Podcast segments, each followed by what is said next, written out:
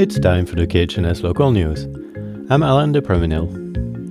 Today in the news, an administrative court ruled to uphold a wastewater disposal permit at the Palmer project, but with some modifications.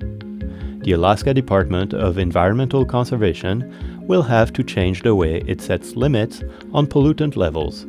This could delay some operations at the proposed mine site a coalition of tribal and environmental groups has challenged a wastewater treatment permit issued to Constantine.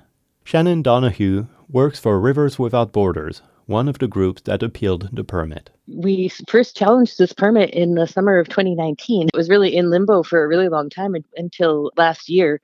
And uh, so it's been a really, really long road. Constantine is planning on digging a mile long tunnel to test the substrate in the area the company intends to mine. This would create a certain amount of wastewater, and state regulations require that this wastewater be treated. Constantine submitted its wastewater treatment plan some years ago to the Alaska Department of Environmental Conservation. The plan consists in running the wastewater through perforated pipes, not unlike a large French drain. The company claims the soil will naturally filter out pollutants, and by the time the water reaches Glacier Creek at the bottom of the valley, it will be indistinguishable from natural surface water. Constantine is to monitor the water in the creek and will intervene if certain pollutants reach critical levels, called trigger limits. Environmentalists have found the plan lacking. In an appeal to an administrative court, the lawyer for a coalition of tribal and environmental groups argued that the permit should not have been issued. The argument was fourfold. They claimed the wastewater would likely find its way to the nearby fish bearing river they claim that there is no adequate data on what the natural contaminant levels are in Glacier Creek throughout the year.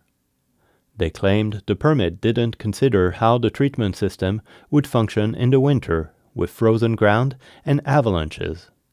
And they claimed the state didn't follow its own water quality standards, establishing instead arbitrary trigger limits for pollutants. DEC Commissioner Jason Brune conceded on that last point after he heard the appeal earlier this summer. In a recent decision, he upheld the permit but ruled that the state would have to gather more data to determine what the natural level of pollutants is in the creek. Donahue says this is appropriate. The state acknowledged that um, they violated their own rule in terms of implementing the state water quality standards. To establish the trigger limits, the DEC's Division of Water looked at the peak levels of pollutants, which happen predictably during summer runoff season. The division then based the year round trigger limits on those peak levels. Gene McCabe is the head of the Water Division at DEC. He defended the division's approach at the time of the appeal when asked whether it would be more appropriate to consider the yearly fluctuations of particulate levels in the creek sure, there are many folks who offer alternative ways of evaluating something which they feel is better or they feel is uh, more accurate. And, and they may well be. But again, the issue here during appeal is whether or not the division uh, met its statutory and regulatory requirement. Olivia Glasscock is an attorney for Earthjustice, the environmental law firm representing the coalition of tribal and environmental groups. She says the ruling has consequences for Constantine's operations at the Palmer project. DEC will have to undertake analysis pursuant to that guidance about natural conditions based water quality standards and provide opportunity for the public to participate in that process before they're able to operate under the permit. Glasscock says that although the ruling addressed the issue of trigger limits, it upheld the permit and denied the other points underlying the appeal. She says the appellants are now considering their options. The next steps on that could be appeal to state superior court. Jones P. Hotch Jr. is the vice president of the Chilkat Indian Village, one of the appellants. When asked about the arguments, regulations, and statutory requirements, he focuses on the long term outlook. We have always been comfortable and confident on passing on our traditional ways. And the reality of that happening is our children's generation or our grandchildren's generation. They could be the last ones that could put up salmon in the smokehouse. So this is how we have been raised for generations.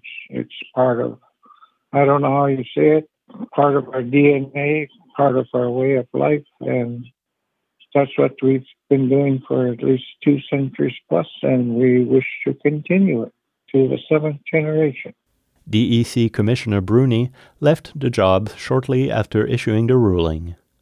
Representatives for Constantine and the DEC's Water Quality Division did not respond to requests for comments in time for this story.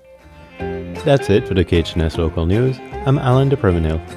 This is KHNS, Haines, Skagway, and Klukwan at 102.3 and translator K220BK Skagway, Alaska at 91.9.